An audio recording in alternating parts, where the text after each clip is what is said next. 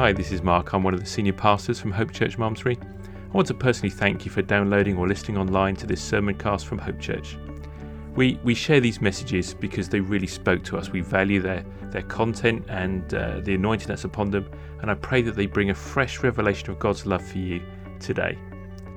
And if you're able to support the work of Hope Church and the cost of sharing these messages online, then you can go to our website www.thehope.church/give and follow the instructions on that page. And if you're ever in Malmesbury on a Sunday morning, you will always receive a very warm welcome at Hope Church. And now, let's join today's message. Good morning and welcome to Hope Online. My name is Mark, I'm one of the lead pastors here. You're very welcome. So glad you could join us this morning. Please say hello in the chat if you haven't done so already and let us know where you're watching from this morning, uh, especially if you're a visitor. Well, as you can see, I'm up here in the International Space Station. We're continuing our series, The Promise and the Purpose. Why am I up in space? Because I'm closer to heaven. I'll explain why in a little while. I don't, don't know if you've learned any new skills during lockdown. I've kind of got into cooking. And I've discovered that I love having little gadgets that make life in the kitchen easier. Now, my latest is an antique herb measuring spoon. It ensures you have exactly the right measurement of herbs for every recipe. No time wasters. It's in mint condition. I'm sorry about all these puns. well, today is Easter Sunday, and I've got a brilliant message. It certainly blessed me. I hope it's going to bless you. And it's about someone who's described in the Bible as a special one and only son. We know a fair bit about his birth, but just a single story in the Bible describes his childhood. And then there's this big gap, and he doesn't return to the biblical narrative until he's an adult, and we find him walking in the countryside praying. He's described as someone who's been loved by his father, and yet he's offered as a sacrifice on a hill outside of Jerusalem. And then he's raised from the dead. So, in case you haven't worked it out yet, on this special Easter Sunday morning, today's message is, of course, all about Isaac. Isaac, that's right, Isaac, the son of Abraham, the father of Jacob, the ancient paternal grandfather of Jesus himself. So, we're continuing our slow walk through the Gospel of Luke, and we're working our way through the family tree of Jesus. Last week, Lydia shared a really powerful message all about Jacob, and this week we turn to his father, a man called Isaac.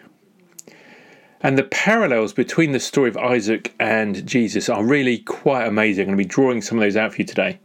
Isaac is what theologians call a type or a prophetic shadow or foreshadowing of Jesus. Yet knowing about the story of Isaac helped the early church understand and make sense of the story of Jesus. And the same is true for us today. And these prophetic types, they tend to only make sense, or certainly make the most sense, when you look back at them. Yeah, and it helps you make sense of things that happen later. Have you ever had moments in your life when, when things made no sense at the time? As you were going through those situations, you really didn't understand what was going on or what God was doing, or even if He was involved at all. But when you look back, when you look back from a different perspective in time and history, then you can clearly see what God is doing at the time and what He has done in your life through those situations, through those people, through those experiences. I can certainly think of, you know, jobs I've had, people I've worked for, people I've worked with, that at the time you know, they were hard. They, they weren't pleasant to live through and go through. But looking back at them now, I can see how I grew, how I learnt through those situations, and I'm a better, stronger person because of them today. So it's with hindsight. When we look back, then we see God's purpose, and it becomes clearer to us in those situations that we live through. So today I want to take a few minutes to look at the story of Isaac.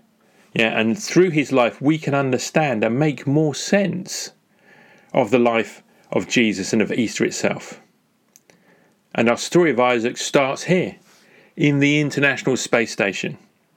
Well, sort of, actually, because we start with NASA Okay, and NASA is the Hebrew word for a test. So turn with me in your Bibles, flip open your uh, apps, click the buttons on your phones, and turn to Genesis chapter 22, verse 1. And it goes like this Sometime later, God tested Abraham's faith. Abraham, God called.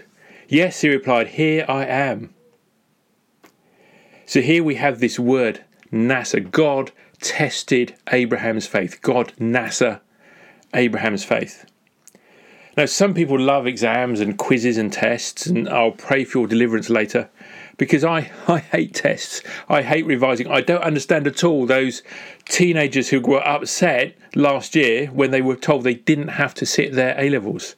I hate the stress of a test. I hate having to memorize things. So I've got I've got very mixed feelings about the fact that I've got 1600 pages of textbooks to memorize before an exam that I'm sitting at the end of May.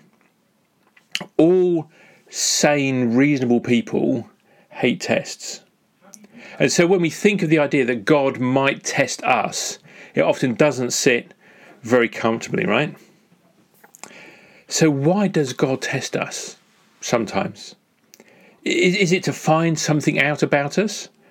Well, I don't think so, because God is in fact all knowing.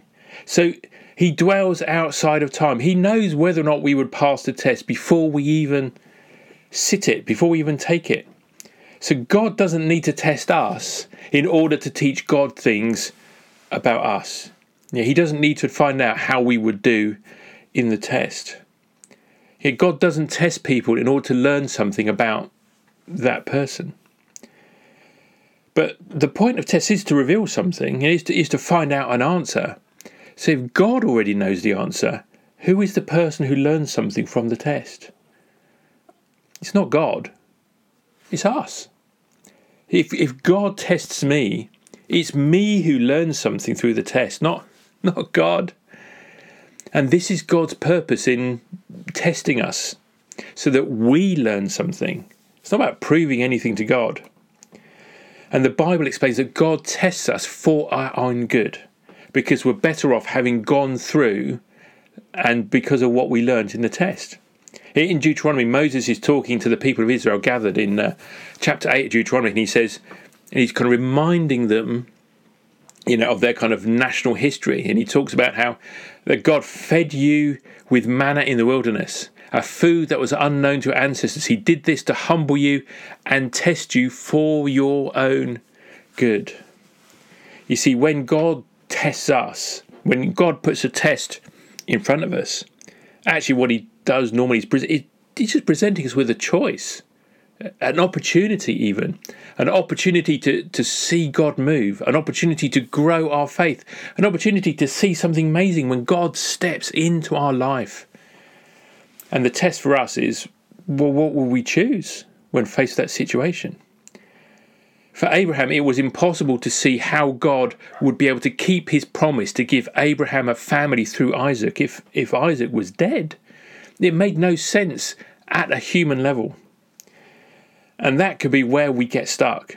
Be- just because we can't see our way through a situation. Yeah, if we can't see why or how what God is saying could possibly make sense, well, that's kind of the test. Will we do it anyway?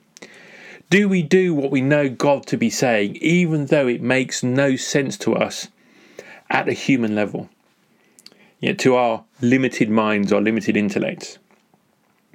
I mean, it it makes no sense to say, oh well, you can eat from any tree in the garden um, except one. Yeah, surely knowledge is a good thing. We should try the, the fruit from that tree, said Eve. Yeah, here, Adam, you take a bite. It makes no sense to, to walk away from a, a, a romantic relationship because well, well then I'd, I'd be alone and, and, and I want to have someone to love. But if God has told you to end it because it's not healthy, then that for you is the test. What will you do if you know that God has said to bring it to an end? And it might be a job or, or a hobby or an attitude that you hold or a friendship or a, a business opportunity, even. And at, at, first, perhaps you thought it had come from God. You thought it was an answer to prayer, but now you can't get away from the fact that God is saying in your spirit, He's telling you to, to end it, to get away, to, to stop. Perhaps the, the choice that lays before you is it's not about stopping something, but it's about starting something, about picking it up, not laying it down. Maybe it's about the way that you spend your time or your money or use your expertise. What will you do? You know, the test is almost always a choice. What will you do? Do it or don't to take a step of faith or to trust in purely human reasoning. Although, actually, if I'm honest, thinking about it, the choices that we make is often that's often the second test. The first test is just hearing from God in the first place. Yeah, Abraham did not have his own crazy idea to take Isaac up a mountain and then call on God to, to sort out what to do. And God told him clearly what was going on. So what I'm saying is don't go giving up your job just because you're you're lazy or you don't enjoy it and then try to claim that you did it for God and he should somehow fix it for you. You know, pay you to sit at home and watch God TV all day long. Don't go walking out of your marriage and inventing your own story about why God was telling you to do it, or you did it for God and so now He needs to sort it out and find you a new partner. We're all really good at messing up and doing our own crazy things, and then after the fact, spinning ourselves a little story about how somehow we actually did it for God, and now He ought to step in and sort out the mess. I mean, I can't be the only person who's ever ever done that, surely. What I'm talking about here is, is, is when you actually hear from God, when you read something in the Bible that is totally clear, and then choosing to do what He says or not. Abraham heard from God. He was obedient. So let's go back to the story of Isaac. Genesis 22, verse 1. Sometime later, God tested Abraham's faith. Abraham, God called. Yes, he replied, Here I am. Take your son, your only son, yes, Isaac, whom you love so much, and go to the land of Moriah. Go and sacrifice him as a burnt offering on one of the mountains which I will show you. Uh, I mean, stood here in the 21st century, it seems impossible that Abraham would willingly kind of go and sacrifice his own son. I mean, just just imagine. I mean, imagine with me on this Easter Sunday morning. Imagine a father willing to give up the life of his beloved son. But this is how much God loves us. That he gave his son Jesus willingly willingly as a sacrifice to pay the price for our sin upon the cross. The cross that was on a hill called Calvary uh, outside of Jerusalem. And, and God told Abraham to go to the land of Moriah, which is where King David would buy the land where he built, or his son built, the first temple to Yahweh on a hill in Jerusalem. But there is something odd. I don't know if you noticed it, you Bible scholars out there amongst you. Abraham had two sons, Isaac and Ishmael. Yet God said very clearly, Take your only son, Isaac. So, so what's going on with that? And the book of Hebrews says a similar thing. It kind of repeats this thing. turn with me to Hebrews chapter 11. It says, It was by faith that Abraham offered Isaac as a sacrifice when God was testing him. Abraham, who had received God's promise, was ready to sacrifice his only son, Isaac. There he is again, only son, but Isaac and Ishmael. So the Greek word that's translated as only, as in, as in only son, is monogenes. Monogenes. And that word turns up elsewhere in the in the New Testament as well, particularly in John 3:16. For this is how God loved the world, that he gave his one and only Son, so that everyone who believes in him will not perish, but will have eternal life. For this is how much God loved the world that he gave his one and only, his monogenes son. What does monogenes mean? Monogenes means one of a kind. Yeah, one of a kind. So the Bible refers to spiritual beings, to angels, as the sons of God. But they're not sons like Jesus is the son. I, I'm adopted into God's family. That's what it means to be a Christian. He is my Father in heaven. That's the prayer that Jesus taught us to pray. is Our Father in heaven. So if he's my Father, then I must be his son. But I'm not a son like Jesus is the son. So when the Bible says that Jesus is the only Son of God, it doesn't mean that there are literally no other sons of God. Hello, I'm here, I'm one. But it means that Jesus is the one of a kind Son of God, a unique kind of son, the monogenes.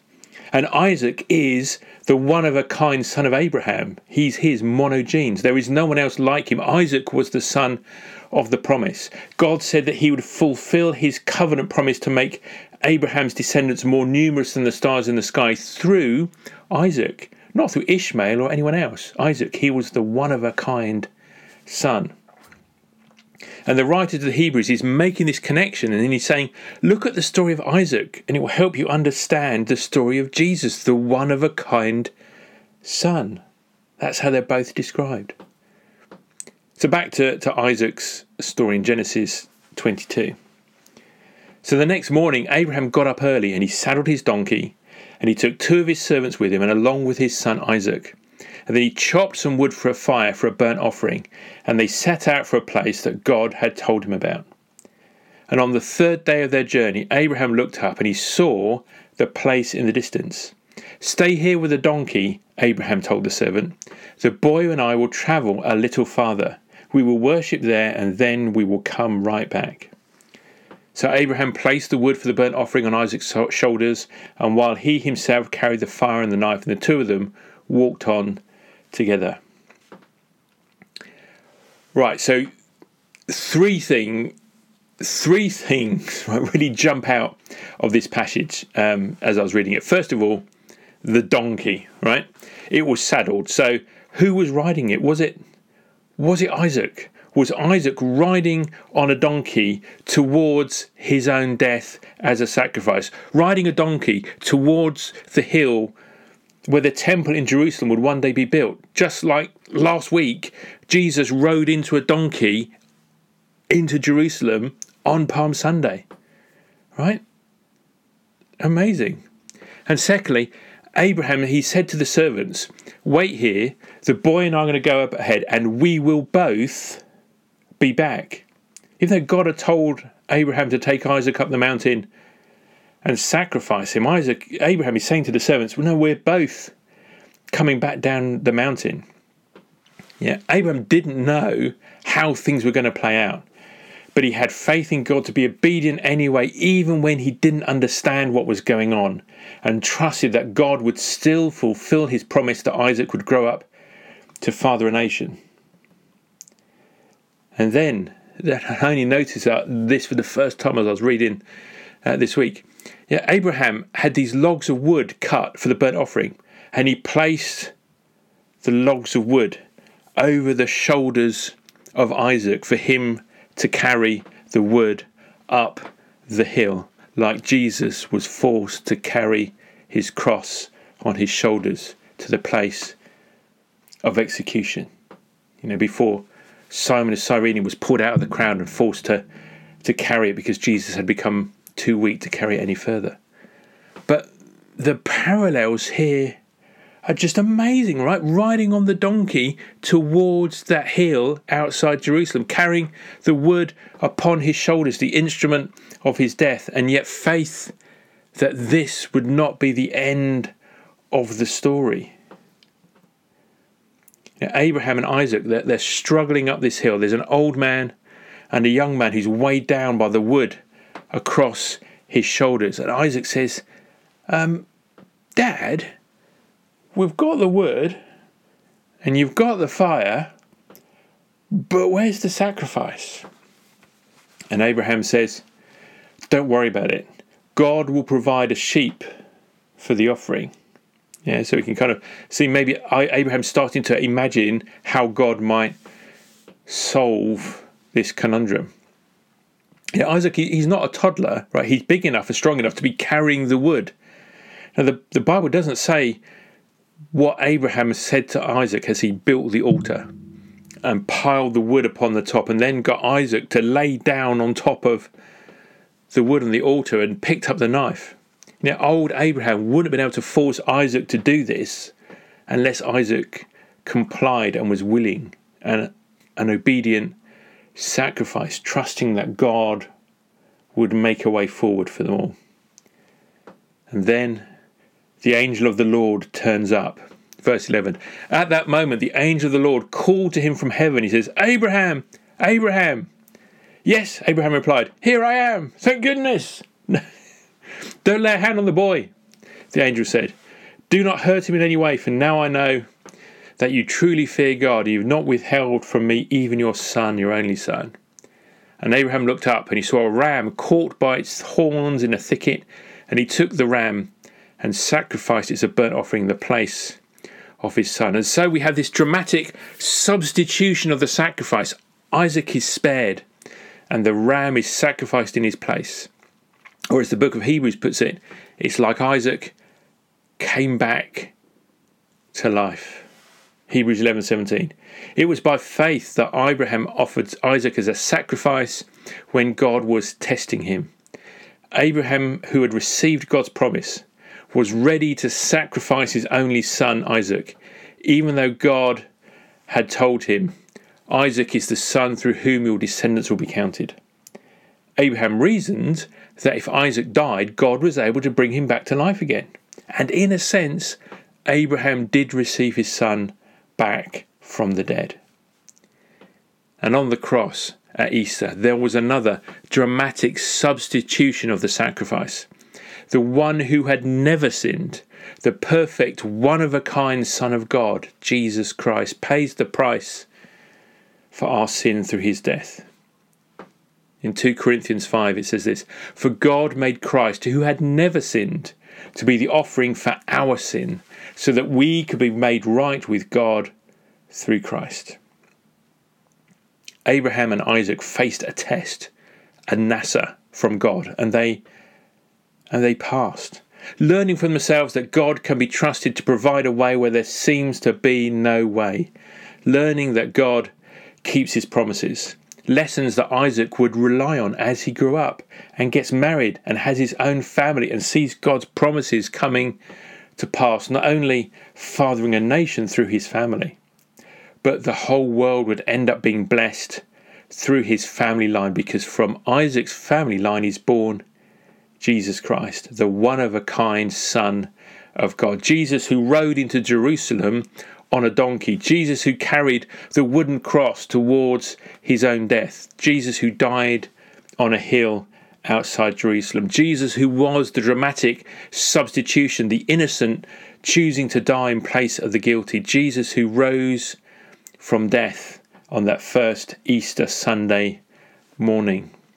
Jesus, the one of a kind Son of God.